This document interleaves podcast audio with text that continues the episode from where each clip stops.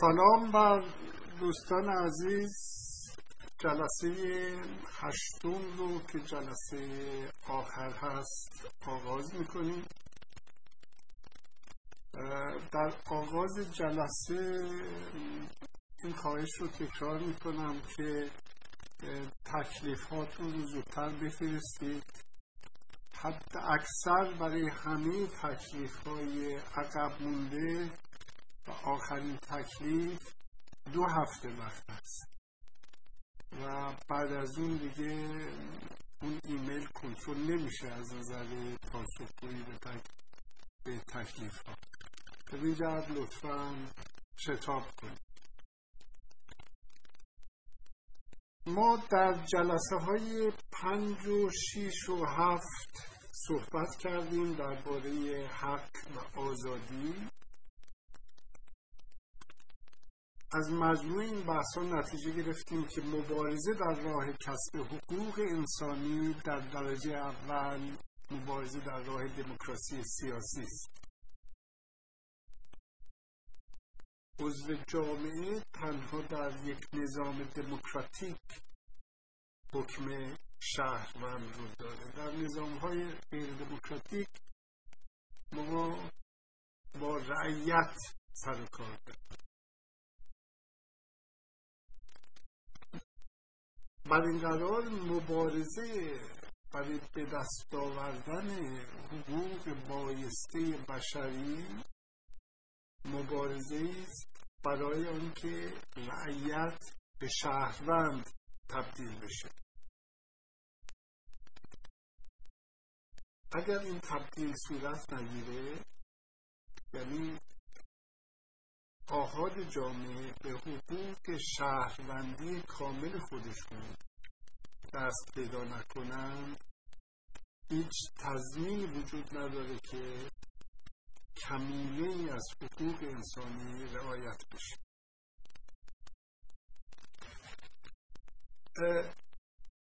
در ادامه این صحبت بود که گفتیم تنها تضمینی که وجود داره برای برخورداری از حقوق شهروندی برای که ببینیم در یک جای این حقوق برقراره و بعد این شهروندان می‌تونن دفاع کنن از این حقوق برای اینکه اون رو که به دست آوردن از دست ندن اینه که دو تا حق تصویب بشه.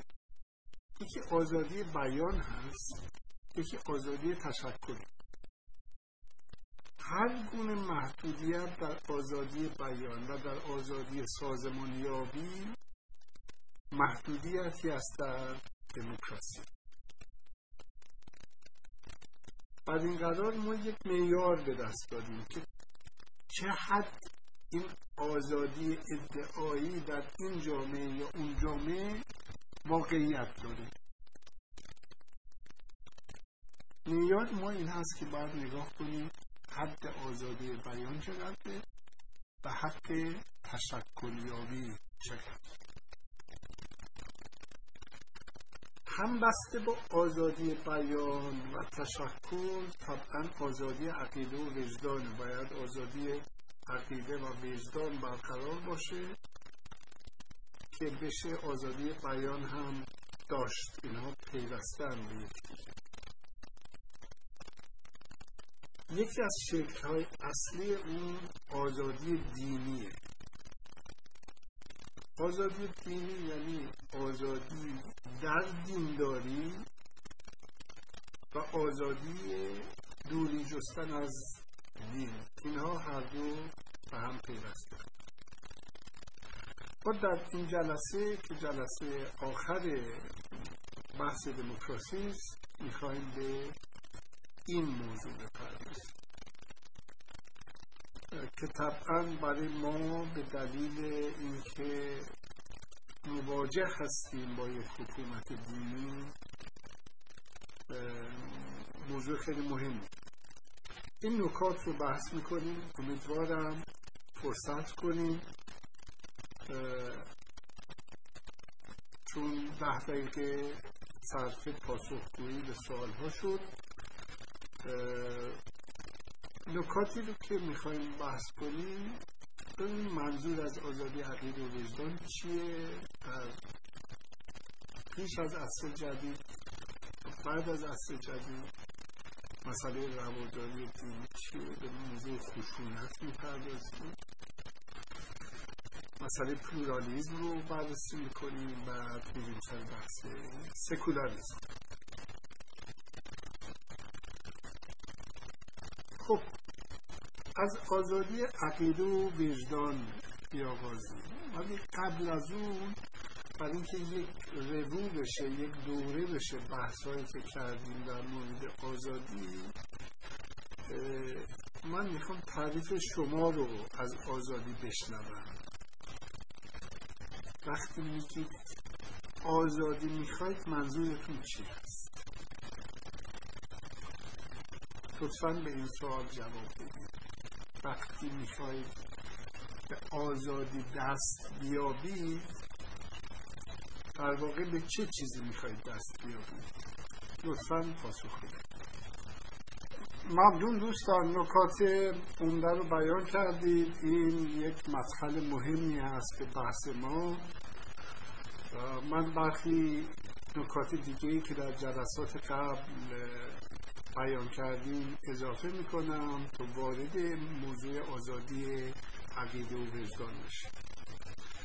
ما از اول تاکید کردیم که آزادی یک مقوله مرکزی اندیشه سیاسی و هر اندیشه سیاسی در درجه اول باید به مسئله آزادی پاسخ که چه کار می‌خواد کنه با آزادی. چه قید و بندهایی رو می‌خواد برداره چه قید و بندهایی رو احیانا معتقده باید گذاشت چه تضمین هایی می‌خواد برقرار کنه چه تصور ایدئالی داره. از زاویه درکش از آزادی چه نقدی بر سیستم های مستقل داره. این معرف یک اندیشه سیاسی است. گفتیم که آزادی مفهوم منفی داره یعنی آزادی از چیزی و گفتیم آزادی مثبت آزادی برای انجام چیزی. آزادی یک مفهوم فیزیکی داره چیزی که در آغاز عصر جدید در آغاز مباحث توماس هابس بهش پرداخته و آزادی در حرکت بعدا این تصور از حرکت تدقیق میشه و فقط این حرکت حرکت انتقالی در فضا تصور نمیشه بلکه در مناسبات اجتماعی هم هست. اگر جامعه به صورت طبقات بسته باشه و این دینامیک اجتماعی وجود نداشته یعنی شانس ها برابر نباشه برای ارتقا برای حرکت برای گزینش شغل برای گزینش سبک زندگی دستیابی به منابع و امکانات در این جامعه هم قطعا آزادی محدوده یا اینکه برقرار نیست. یه مفهوم مهم آزادی ناوابستگی استقلال عمل. کسی که وابسته است آزاد نیست. آزاد کسی است که اراده آزاد داشته باشه و اراده آزاد مبنای خود بنیادی اخلاقی. در درک جدید آزادی و اخلاق به هم پیوستن چون فقط انسان آزاده که می‌تونه اخلاقی رفتار بکنه چون مسئولیت داره. ما این استقلال رو این خودبنیادی رو در نمونه که مثال زدیم از جزء روشنگری ایمانوئل کانت بهش پرداخت. وقتی که برگردیم به آغاز اندیشه سیاسی ببینیم که این لغت آزاد به چه معنایی در میاد و مطرح شده. مثلا در اندیشه یونانی می‌بینیم از یک دوگانگی از یک سنویت آزادبنده حرکت میشه. جامعه تشکیل شده از آزاد مردان و کسایی که آزاد نیستند زنان کودکان و بردگان و بندگان. در حال مهم این دوگانه آزاد بنده است. و همین دیدگاه رو ما می‌بینیم که این تمثیل رو هگل می‌گیره در کتاب پدیدارشناسی روح و فصلی داره به اسم خدایگان و بنده که خیلی مهمه در اندیشه سیاسی این بحث. ولی ما چون فرصت نداریم متاسفانه نمی‌تونیم به این بحث جذاب بپردازیم. فقط در بحث آزاد و بنده وقتی که برگردیم به گذشته مثلا در تفکر یونانی با یک اندیشه برمیخوریم که خیلی اندیشه سخیفیه برای ذهن انسان مدرن. و در گذشته تصور می‌کردن که آزادی آزادگی به یک سرشت و طبیعت خاصی برمیگرده.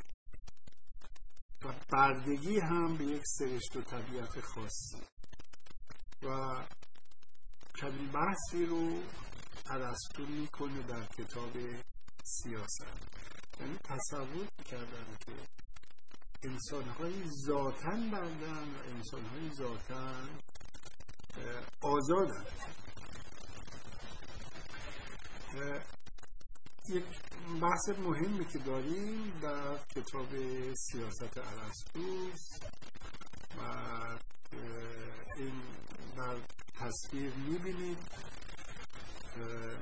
اون بالا عکس عرستو رو می‌بینید و اون در وسط برخی از آثار به جامانده از دوران یونان رو که بردگان رو در حال کار کردن نشون میده.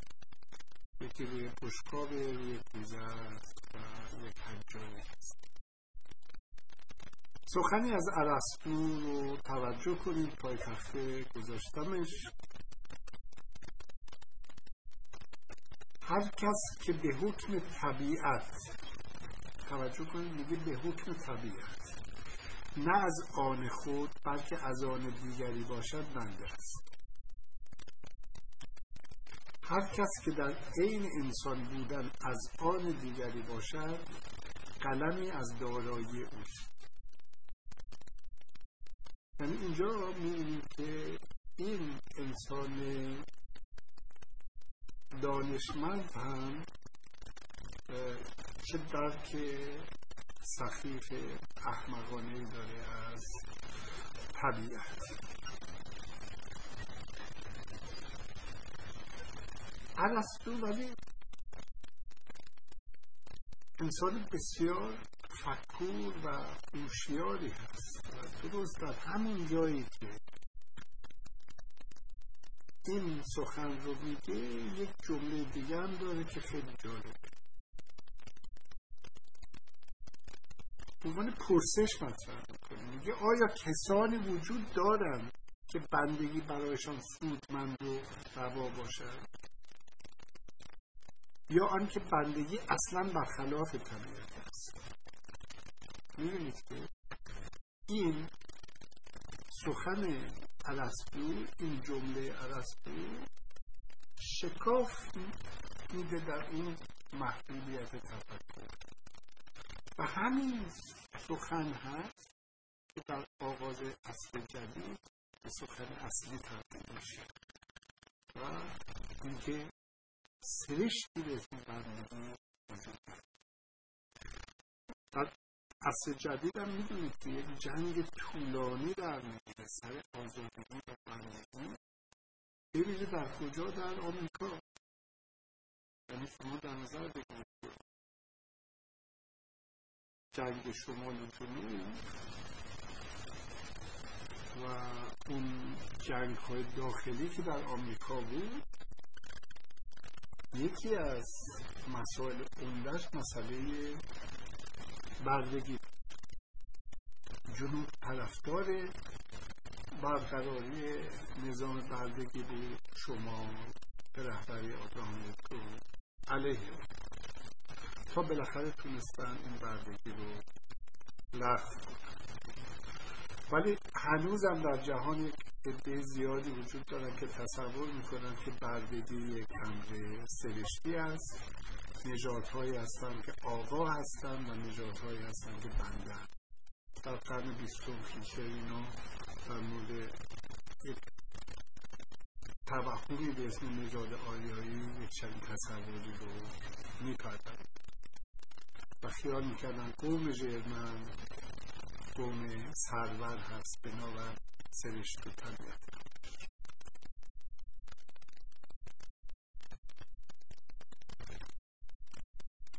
در اصل جدید این مفهوم طبیعت رد میشه. کسانی بنابر طبیعت خودشون برده هست. بردگی رو میرن در مناسبات. میرن اصلا وقتی که میگیم چیزی در عصر جدید شکل می‌گیره به اسم علوم اجتماعی یا علوم انسانی این هست که هر چیزی رو که در گذشته به طبیعت و تقدیر نسبت داده میشه انسان شروع می‌کنه اینو به مناسبات اجتماعی وصل می‌کنه. با مناسبات اجتماعی توضیح میده این توضیح یعنی علوم اجتماعی و علوم انسانی مشکلی که الان در ایران ما با حکومت داریم سر این موضوع که تفکر اونها تفکر ایدولوژیکیه که هنوز بر اساس ذاتها سرشتها دستبندی های از پیش تعیین شده می‌خوان فکر کنن و میاندیشن دستوراتی که علوم اجتماعی و انسانی جدید این مناسبات دینامیک رو مورد ارزیابی اینکه یه نفر رهبر شده برمیگردن نه به یک ذات الهی و یک لطف الهی بلکه به یک مناسبات قدرت. این توضیح ساده علوم اجتماعی در این مورد که در بالا قرار می‌گیره در پایین قرار می‌گیره و بعد شروع می‌کنه در این علوم اجتماعی و علوم انسانی نقد مناسبات بودن همین کاری که الان من شما هم در اینجا در یک جلسه علوم اجتماعی نشستیم. کار انجام خب موضوع بردگی دیدیم خیلی موضوع مهمیه. ایجاد تفکر عصر جدید رد این و نقد این. آیا می‌دونید که اسلام در مورد بردگی چه اندیشیده؟ آیا اسلام مخالف بردهداری آیا فقها نقد کردن مسئله بردهداری رو در دستگاه سیستم تفکر اینها برده چی هست؟ ارباب چی هست؟ اگر کسی از دوستان توضیحی داره درباره تاریخ برده و بردگی در مذهب حاکم بر منطقه ما لطف کنه یک توضیح بده برای همه. بفرمایید. بله می‌بینید که بحث مهمیه بحث بردگی و یکی از اشکالهای تفکر سیاسی در اسلام این هست که متفکران مسلمان در مورد بردگی بحث نکرده یعنی این موضوع بردگی که در کتاب های فقه بوده و به رسمیت شناخته شده و هم الان هم یک طلبه در اون وقتی که درس می‌خونه بخش بزرگی از مباحثش به نوعی به بردگی رفت داره. می‌دونید که با کنیز اصلا هر گونه تجاوز رواست اگر بکشی دیش فرق می‌کنه اصلا خرید و فروشش کلی در جنگ ها میشه برده گرفت کلی از این مسائل وجود داره که اینا هنوز در کتاب های درسی اینا هست. این بحث اگر صورت می‌گیره و از طریق این بحث گذشته نقد می‌شود ما الان خیلی وضع بهتری داشتیم.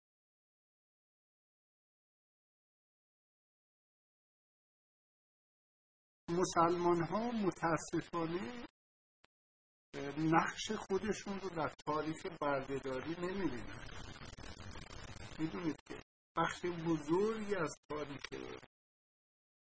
این منطقه با مسئله بردهداری ارتباط. حکومتی که درست شد به اسم حکومت مملوکان در مصر حکومت ناشی از قیام بردگان و بعد خود اونها چه کار کردن اون داستان طولانی است. بردهداری در لشکریان غزنوی و سلجوقی داستان خیلی تکون دهنده است. وقتی که می‌خونید و می‌دونید که ما به صد سال صد و پنجاه سال پیش که برگردیم بنابر یک آمار در یک رساله علمی حدود 20 درصد اهالی تهران فعلی کنیز برده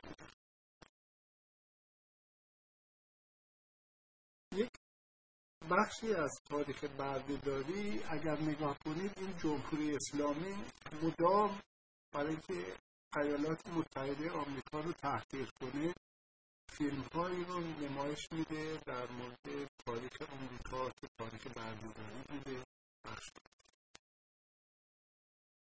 ولی خیلی جالبه که بپرسیم که این برده هایی که آمریکا برده می شدن خودشون از کجا می همین کشور سودان رو نگاه کنید این درگیری که وجود داره بین سودان شمالی و سودان جنوبی. شمال عرب های مسلمان سفید پوستن و جنوب آفریقای سیاه بخشی مذاهب آفریقایی دارن بخشی مسیحی یکی از تجارت های مهم در شمال آفریقا این بود که این عرب های مسلمان می رفتن به سمت مرکز آفریقا و بردش کار می‌کردن و بعد این برده ها هستند که فروخته می شدن به برده فروشان و با به آمریکا بود.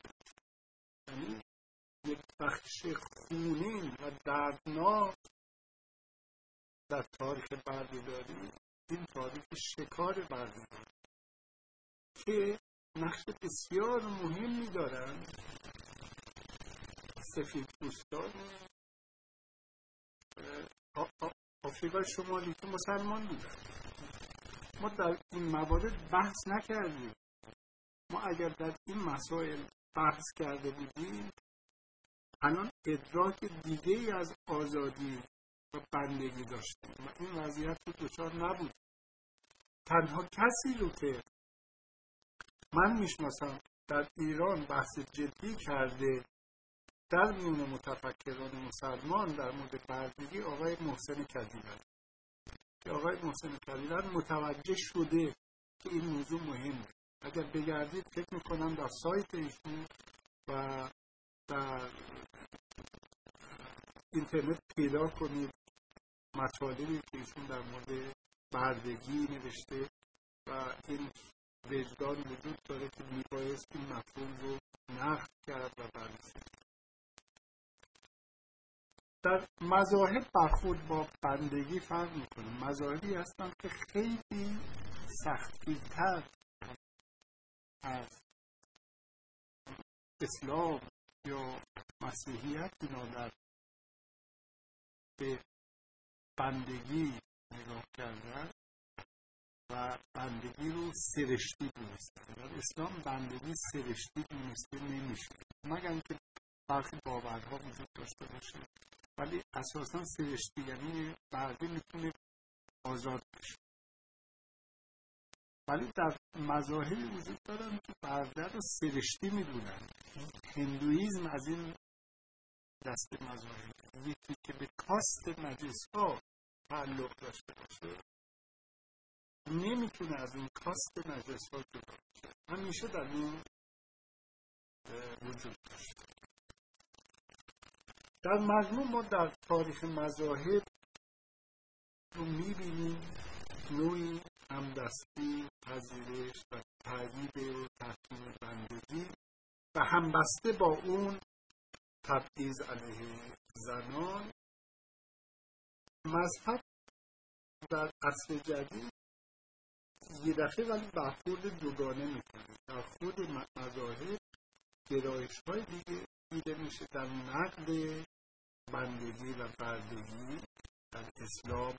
گرایش های رهایی بخش ایجاد میشه وقتی متفکران میان یک سمبول هایی رو برجسته می‌کنن و اقتدا می‌کنن به اونها مثل سمبل هدال حبشی و یک ایدولوژی ادالت خواهانه رو می‌گذارن ما در مسیحیت هم اینو می‌بینیم. یکی از شاهکارهای ادبیات جهان در برخورد با مسئله بردهداری کلبه امیتوم هست. کلبه امیتوم رو وقتی بخونید نویسنده آدم چرسته ادراک مذهبی داره. از یک دیدگاه مذهبی بردهداری رو نقد کرده در رمان کلبه بنابراین قضیه خیلی پیچیده است. یه دفعه نباید بگیم که هر کس دیدگاه دینی داشت. در خدمت بردهداری بوده یا نه یک کمپلکس عجیبی رو تشکیل. یه تصوری از بندگی وجود داره. یکی از دوستان گفتش که تصور در این هست که انسان همه انسان ها عبد هست یعنی عبادت به معنی پرستش در واقع به معنی اظهار بندگیه. به میگیم یه بندگی ماود و انسان عبد دستفرشت انسانه و تشخیص دهنده این روحانیت انسان باید به این بندگی تن در این کاری که می‌کنه در این تن دادن در این حال یک هویت به دست میاره. یک نفر که در یک چارچوب دینی هست این هویت خودشو متمایز می‌کنه از دیگری و تصور می‌کنه که اون در یک مفهوم بندگی در با بار منفی خودش قرار داره. در دین و قومیت با هم ترکیب میشن و یه تمایز گذاشته میشه بین خودی و غیر خودی در گذشته اگر ما بحث کردیم در یکی از جلسات فکر می‌کنم آغاز جلسه پنجم بود گفتیم که ما این تصوری که از آزادی داریم امروز با در دنیای کهن فرق می‌کنیم. در دنیای کهن آزادی به معنی استقلال گروه خودی و نرفتن زیر نور بیگانه بوده. ولی در عصر جدید این مفهوم وجود داره. یک چیز مهمی که اضافه میشه فردی شدن مفهوم. و این فردی شدن اساس آزادی وجدان عقیده است. وقتی که ما 300 سال 400 سال برگردیم به عقب برگردیم به قرون وسطا مثلا پیش از اصل جدید در ایران که کافی صد سال برگردیم عقب در اروپا 500 سال پیش. اصلا در جهان نمی‌شد گفتش که من خواهان آزادی عقیده و مذهب می‌خوام باشم. در هیچ جا چنین حقی رو به رسمیت نمیشناختن و اصلا در ذهن ها نمی ادعا که وجود داشت در خلوت از آزادگی و رها بودن و اون چیزهایی که مثلا در شعر حافظ یا خیام می‌بینیم. ولی به عنوان پدیده اجتماعی ما چنین چیزی رو نمی‌بینیم در حال همه در گروه های مثل قبیله و طایفه زندگی می‌کردن و قبیله و طایفه همه رو همرنگ خودش اجازه انتخاب نمی‌داد. طایفه این اجازه انتخاب میاد در اصل جدید در پیش از اون این همبستگی که دین ایجاد می‌کرد یک قوم قبیله نبردها رو باعث می‌شد که به شکل نبردهای دینی در ما وقتی به گذشته برگردیم می‌تونیم بگیم به ندرت نبردی وجود داره که این نبرد بار دینی پیدا نکرده یا نمی‌کرده. به ویژه در منطقه ما در منطقه که دینهایی وجود دارند که اندیشه های اونیورزال و مطلق گرا دارند. در ایران یک قومی که خیلی بدنام هست و همواره ما مینالیم و شکوه می‌کنیم از دستشون که آمدن چه هایی کردن قوم مغوله. ولی قوم مغول اگر نگاه کنید تو تا امتیاز بزرگ داشتن. هیچ چیزی رو تحمیل نکردن. از نظر مذهب. زبانشون هم تحمیل نکرد چرا مذهبشون رو تحمیل نکردن؟ چون چی که اونها داشتن باورهای اونها ستایش از نیاکان بوده و عناصری از طبیعت. و این دین دین خود اون قوم محسوب می‌شد. نیاکان من نیاکان شما نیست. در نتیجه من نمی‌تونم تحمیل کنم که به این کیش شما بگذارید علا رقم تمام خونریزی ها می‌بینیم که یک نظام تولرانس در دوره حکومت مغول ها وجود داره و اتفاقا از این تولرانس هست که شیعه استفاده می‌کنه و خودشو به قدرت نزدیک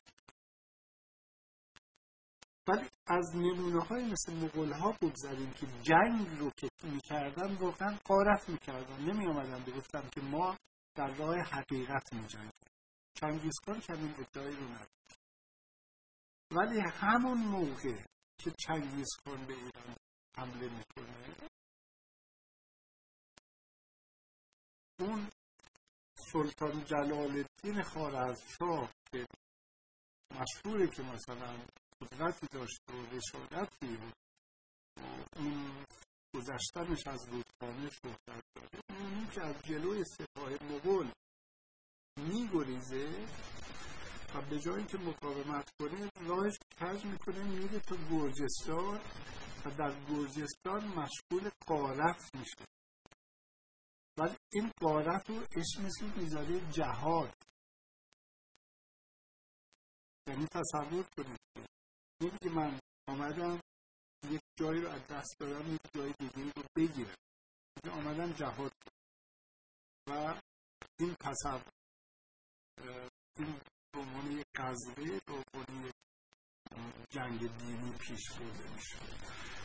در این منطقه ما خیلی این دوتا یعنی دین و جنگ و هم دیگه پیوند.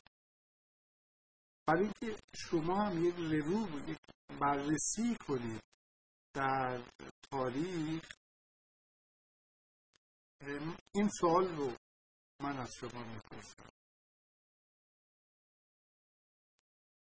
که مقایسه کنید تاریخ جنگ رو و تاریخ دین رو. یعنی فرض کنید شما مورخ هستید. شاید یک کتاب بنویسید در مورد تاریخ جنگ. آیا بخش بزرگی از این کتاب تاریخ جنگ به صورت تاریخ دین در نمیاد؟ سوال رو اینطوری می‌تونیم مطرح کنیم.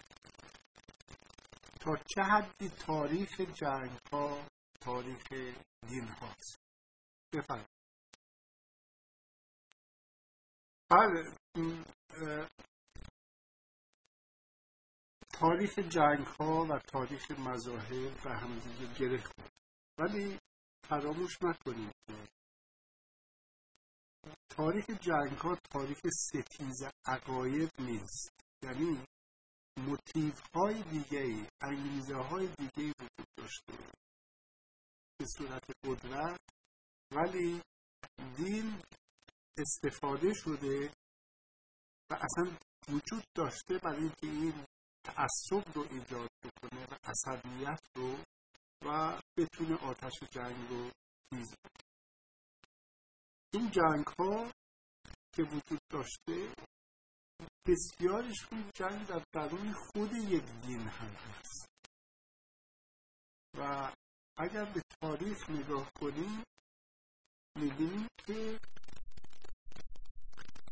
مسلمان بیشتر خون مسلمان رو بر زمین ریخته جنگ هایی که وجود داشته در این منطقه ما بیشتر درگیری هایی وجود داشته مسلمان ها خون یکدیگر رو میریختن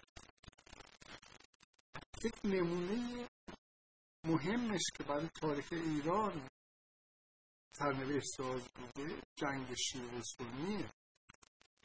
در پای تخته عکس شاه اسماعیل رو می‌بینید شاه اسماعیل کسی بود که به زور شمشیر شیعه رو بر ایران غلبه داد.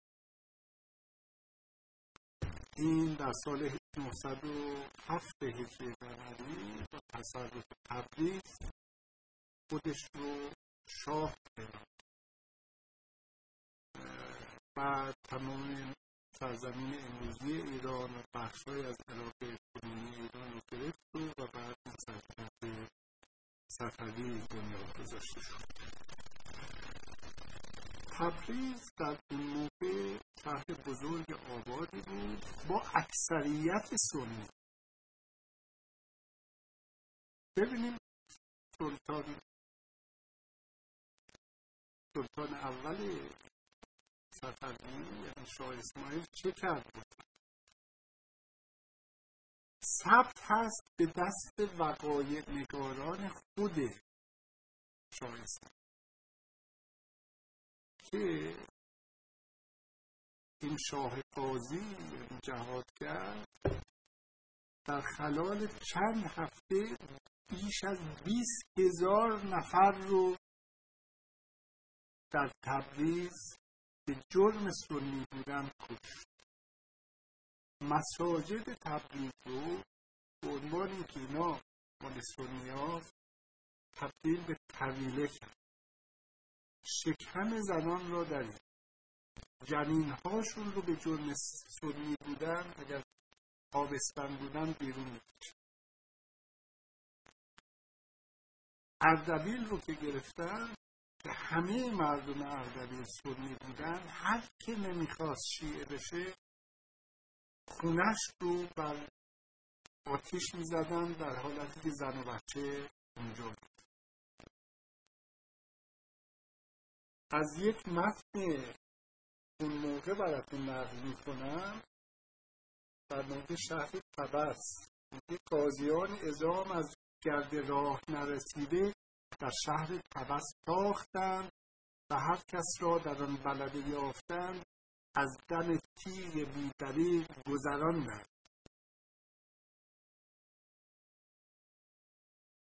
بعد از آنکه هفت هزار کس کشته شدند و شهر را قاضیان غارت نمودند سعورت غضب پادشاه کشورگیر تسکین یافت.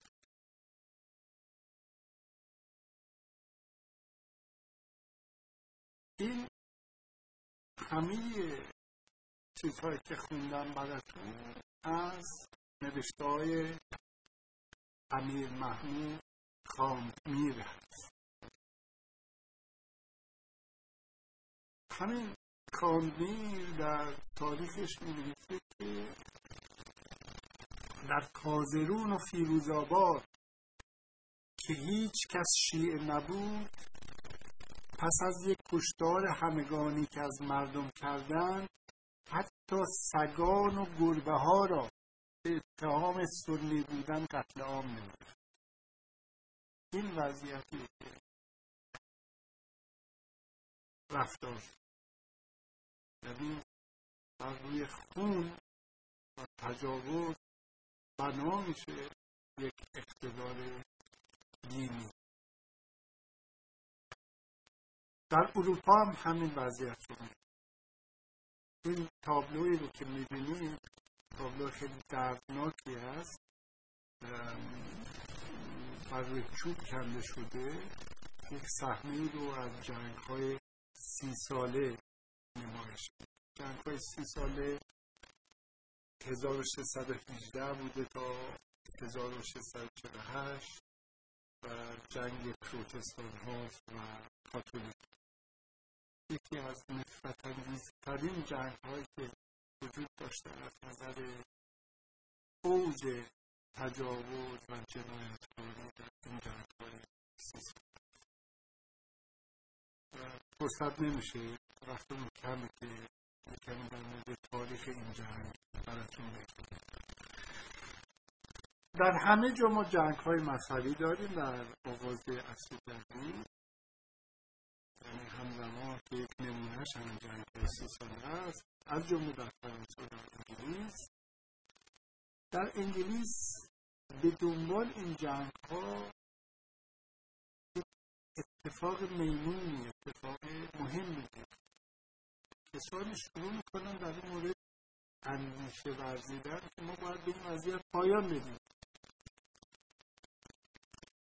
ایده تولرانس مطرح باشه ایده رواداری تسامح تسامح و صلح. کسی که این ایده رو مطرح می‌کنه فیلسوفی است که ما زیاد ازش صحبت کردیم اسم جان. که نوشته هاش در مورد تولرانس جز نوشته های بسیار مهم در اندیشه اسلامی یک عدهای بودن که در این اروپا خودشون تحت تعقیب بودن. به خاطر اینکه مثلا پروتستان بودن در یک منطقه کاتولیک نشین یا یک فرقه پروتستان گرویده بودن که از طرف اکثریت پروتستان زیر فشار بودن. خیلی از اینا شروع کردن اروپا رو ترک کردن و آمدن ساکن آمریکا شد. و در آمریکا اینا کلونی درست کردن. دور هم جمع شدن و کلونی های مختلف اعضای فرقه بیشتر دور هم دیگه جمع هر کدومش هم به تدریج قوانینی خاص خودشون داشت. چطوری اون شهر یا منطقه رو اداره مثلا سیزده تا کلونی انگلیسی وجود داشت در آمریکای شمالی که هر کدومشون قانون خودشون داشت در برخی جاها بسیار سخت گیرتر بودن حتی نسبت به اروپا مثلا در توصیف وجود داره از که پیلگریم فادر. در منطقه ماساچوست که در اونجا کلیسا رفتن اجباری بوده. حتی اگر شما به اون کلیسا تعلق نداشتید فرم لباس رو هم تعیین کردن. قدم زدن روز یک شنبه رو ممنوع کرده بودن. در برخی جا مثل ماساچوست بوده در برخی جا یک آزادی دیگه ما مثلا ساکنان رود آیلند در ساکنان رود آیلند ما می‌بینیم که یک آزادی و یک تولرانس و یک تسامحی برقرار میشه و یک قانونگذاری در اونجا برقرار میشه که اولین بار در اون متن قانون از جدایی دین دولت بنیانگذار این کلونی رود آیلند این کشیشی هست که عکسش رو می‌بینید این آقای راجر ویلیامز. راجر ویلیامز خودش یک واعظ دینیه یک مبلغ دینیه ولی اولین کسی که اصطلاح رو وضع می‌کنه. اصطلاح جدای دین دولت رو این کشیش فرقی باپتیست به خاطر ایده صلح و همزیست. این ایده گسترش پیدا می‌کنه و در آمریکا اگر یادتون باشه گفتیم که در منشور حقوق ویرجینیا. وارد میشه در ماده 16 اون و بعد همین ایده رو ما می‌بینیم که میره در فرانسه. در فرانسه ضربه مهمی رو می‌زنن به ابتدای کلیسا و با انقلاب کبیر فرانسه ولی برها کلیسا این قدرت خودش رو حدود زیادی حفظ می‌کنه حداقل در نهادهای فرهنگی و برخی اجتماعی. تا اینکه قانون 1905 به ابتکار کسایی مثل جان جورس فرای و بیشتر سوسیالیست ها میان و این قانون رو وضع می‌کنن. که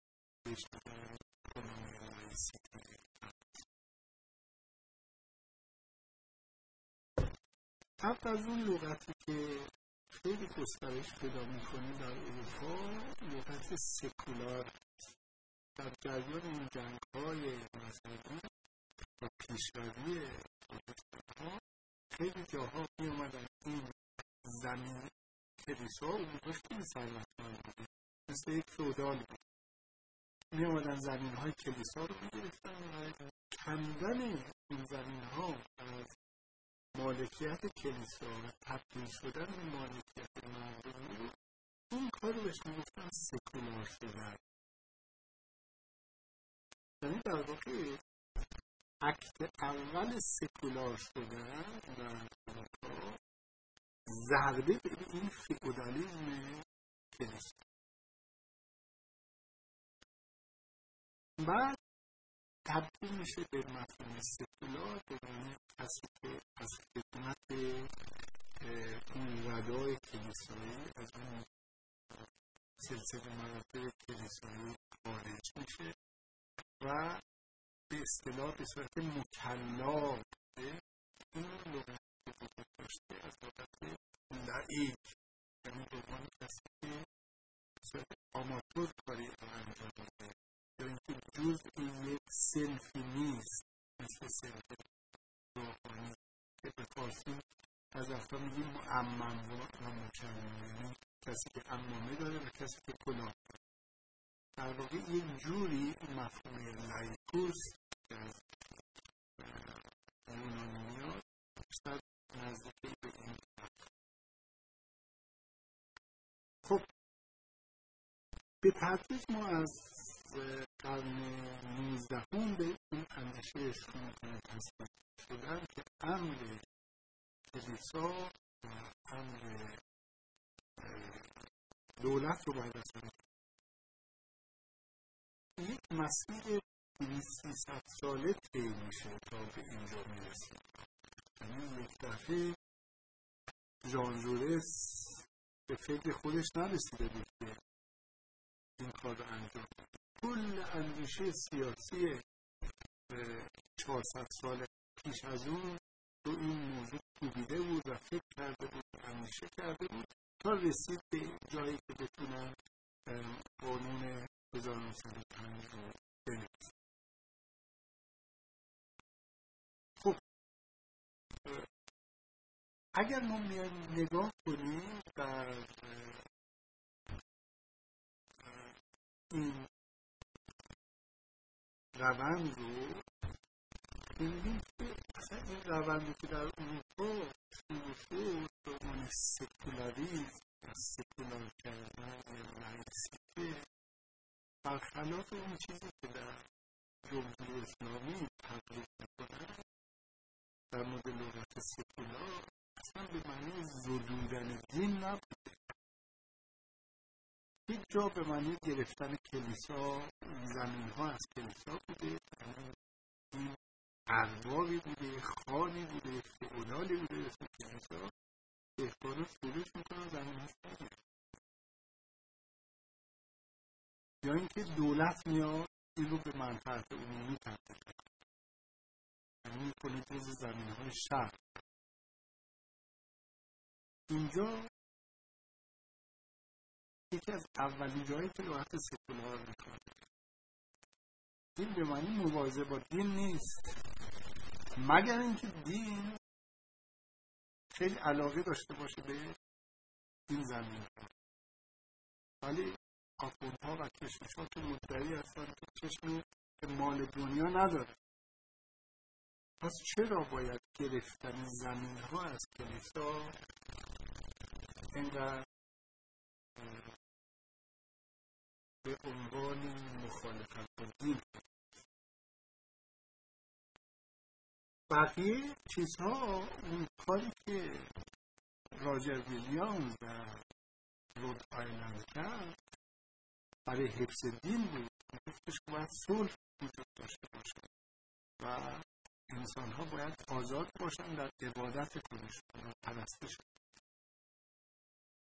و همین دیدگاه ها هست که میره و در قانون اساسی آمریکا وارد میشه. آمریکا یک کشور مذهبیه اعتقادات دینی در آمریکا خیلی قویه و شما به یاد داشته باشید بنیانگذاران آمریکا کسانی بودن که از زیر ستمی جنگ های مذهبی خیلیشون فرار کرده بودن رفتن آمریکا. و می‌خواستن در اونجا آزادی مذهب داشته باشن نرفته بودن در آمریکا لامذهب بشن اصلا به انگیزه مذهبی خیلی هاشون از اروپا فرار کرده بودن رفته بودن آمریکا.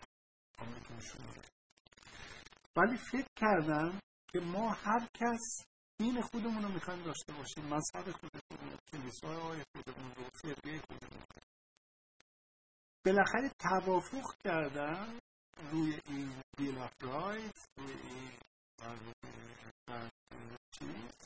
این قانون اساسی و این نظام سیاسی آمدن. امر دولت رو از امر دین جدا کردن. برای صلح اجتماعی در اروپا هم همین روند پیش برای حفظ در واقع صلح الان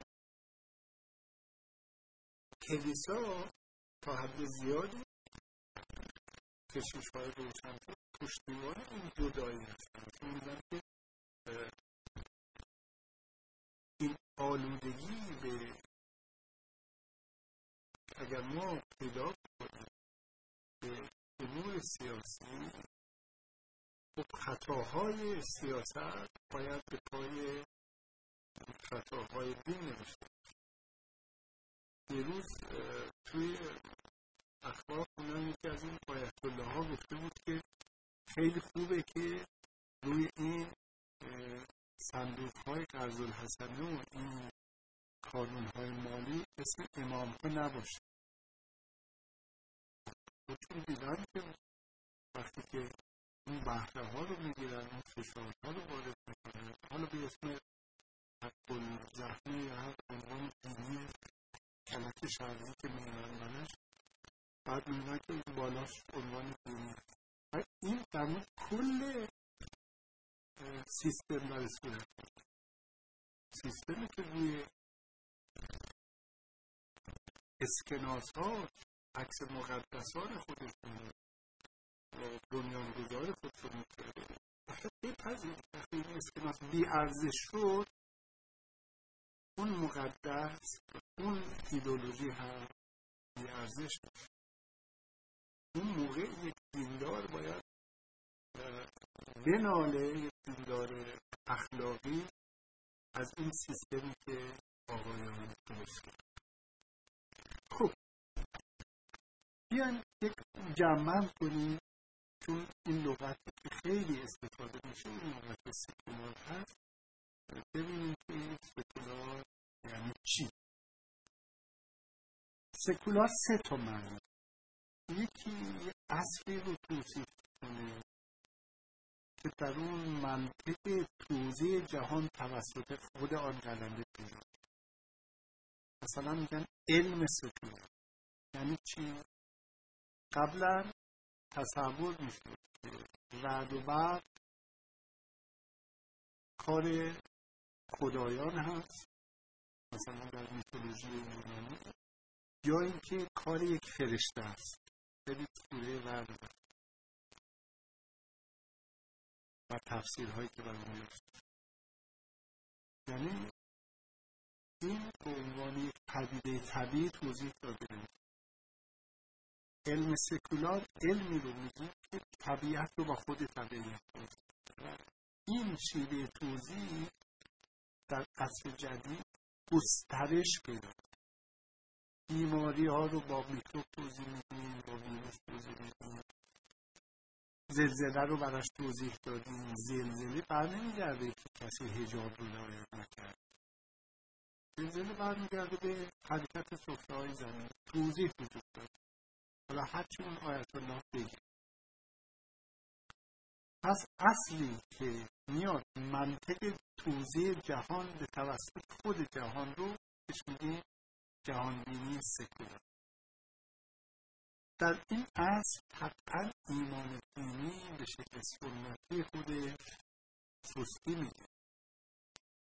مردم برای هر چیزی دیگه به آخوند و کشیش رجوع نمی‌کنه فقط هر کس دین خودش برداشت خودش رو و این پدر خودش یا آخوند محلش در حال ایمان به شکل سنتیش سستی و سکولار یک معنای سوم هم داره که خیلی برای ما مهمه که دولتی رو توصیف می‌کنه که در اون مجزا شده از نخواهی این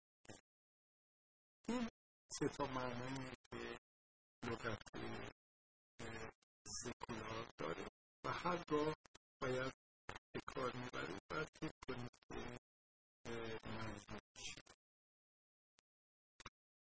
اصطلاحاتی هم وجود داره.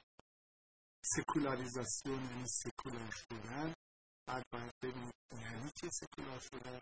منظور اون سطح بینش رو این منظور سوچ شدن ایمانه یا منظور این جدایی دیگه؟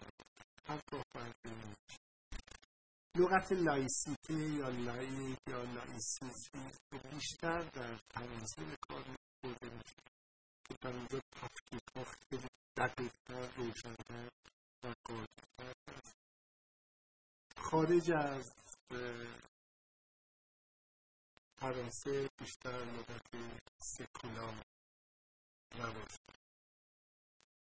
البته مفهوم لایک در ترکیه هم کاربرد داره laiklik میگن این سکولار شدن در کشورهای مختلف روند پیچیده‌ای داشته برمیگرده اینکه این مناسبات دینی بودن سرخط چطور؟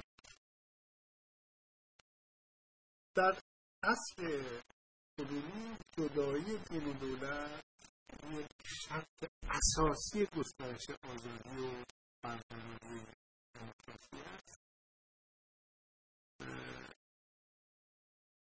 در ماده 18 اعلامیه جهانی حقوق بشر رو که بخونید پای تخته میارمش. دیگه هر کس حق دارد از آزادی اندیشه وجدان و مذهب بهره مند این حق شامل آزادی تغییر مذهب یا باور و نیز آزادی اظهار مذهب یا باور به شکل آموزش عمل به شقایق نیایش و به جای آوردن ها چه به تنهایی و چه به صورت جمعی. مورد 18 میگه آزادی اندیشه و که مذهبمون رو بتونیم تغییر بدیم اظهار عقیده بکنیم به یک مذهبی مثلا بگیم بهایی هستیم سنی هستیم هستیم مسیحی هستیم. و وقتی اینو میگیم ترس نداشته باشیم از حرف شما در نظر در کشوری زندگی ایران که سنی ها یعنی عکس فرقه که اکثریت رو در جهان اسلام دارن در پایتختش نمی‌تونن مسئول یعنی تبعیض به این شدت میشه وقتی با سنیامون رفتار می‌کنن دیگه فکر کنید که با فرقه های برها چیز منگالو این رفتاری هست که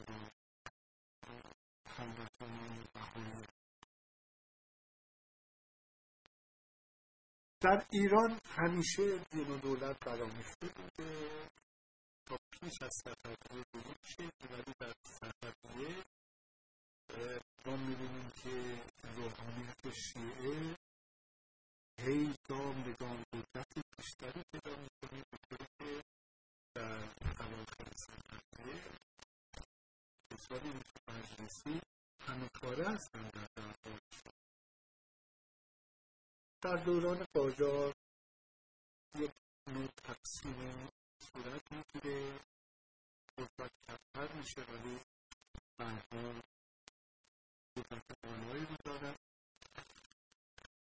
انقلاب مشروطه در که می‌گیره بخشی از روحانیت همراهی می‌کنه باهاش.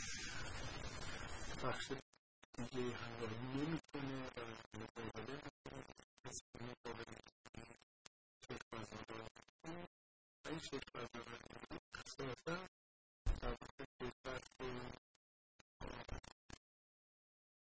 که سلطان می‌بینه در ترکیب با آخوند یعنی همون سیستم قدیم رو پشت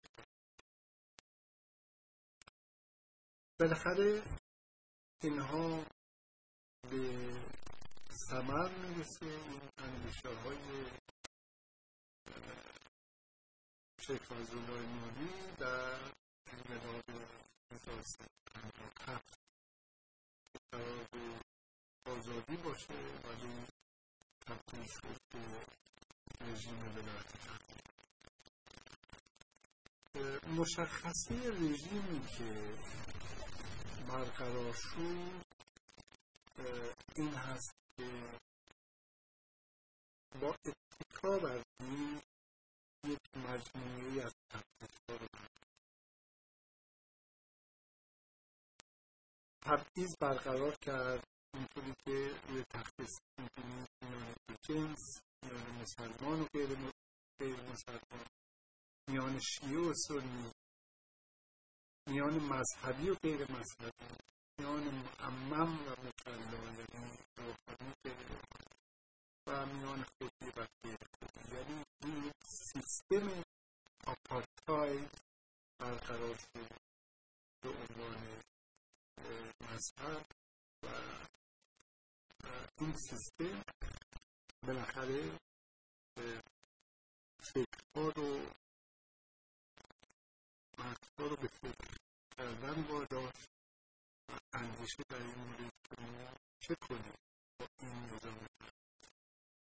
به تدریج بحثی در ایران آغاز شد به عنوان بحث سکولاریزم البته این بحث ها همیشه وجود داشته باشه از زمان مشروطیت هم وجود داشته ولی خوب جنبن نشده بود خوب تئوریزه نشده بود خوب آگاهی اجتماعی ولی خوشبختانه الان ما این بحث رو داریم و یکی از مهمترین بحث هایی که در ایران وجود داره بحث یعنی بحث رابطه دین و دولت. ما می‌خوایم چی کارش الان چی هست؟ قرار چی بشه بحث سکولاریزم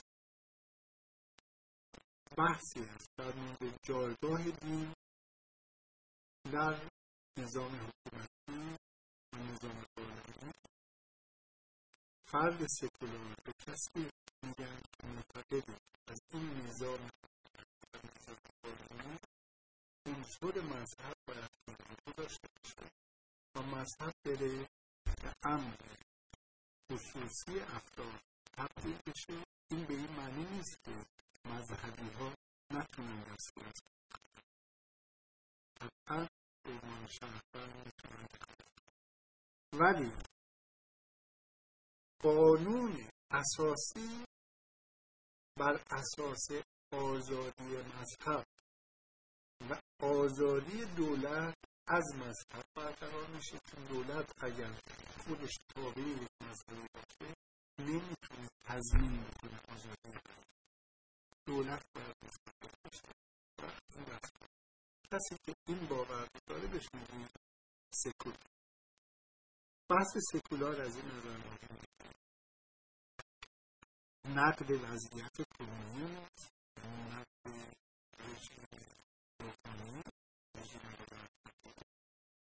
نقد گذشته ماست. نقد جنگ های مذهبی نقد کارکرد روحانی نقد فرهنگ و برنامه ریزی برای آینده ماست. ما چه کار می‌کنیم؟ بحث دموکراسی گرفت برده با بحث آزادی. با بحث سکولار. دموکراسی یکی از چکیده های این هشت این هست که وابسته است به پلورالیزم plural یعنی جمع. پلورالیزم یعنی کثرت گرایی یعنی سیستمی رو ما می‌خواهیم که کثرتی از عقاید کثرتی از باورها رو از سلیقه ها رو اجازه بده یعنی تبعیض برقرار نکنه خب اگر دموکراسی شرطش پلورالیزمه دیگه نمی‌تونه همخوان باشه با حکومت دین بدین جهت این سوال رو من پرسیده بودم آیا حکومت دموکراتیک دینی ممکنه؟ این سوال رو در فروم به بحث گذاشته بودیم. هفته پیش و خیلی دوستان درش خوشبختانه شرکت کردن و همه گفتن که نه چیزی غیر چون نمی‌تونه دولت همزمان دینی باشه و در این حال تضمین کنه آزادی های دینی. غیر ممکن.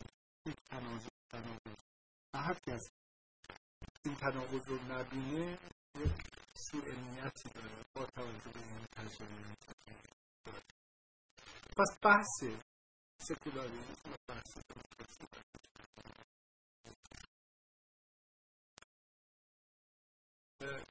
چرا چون می‌خوایم به تبعیض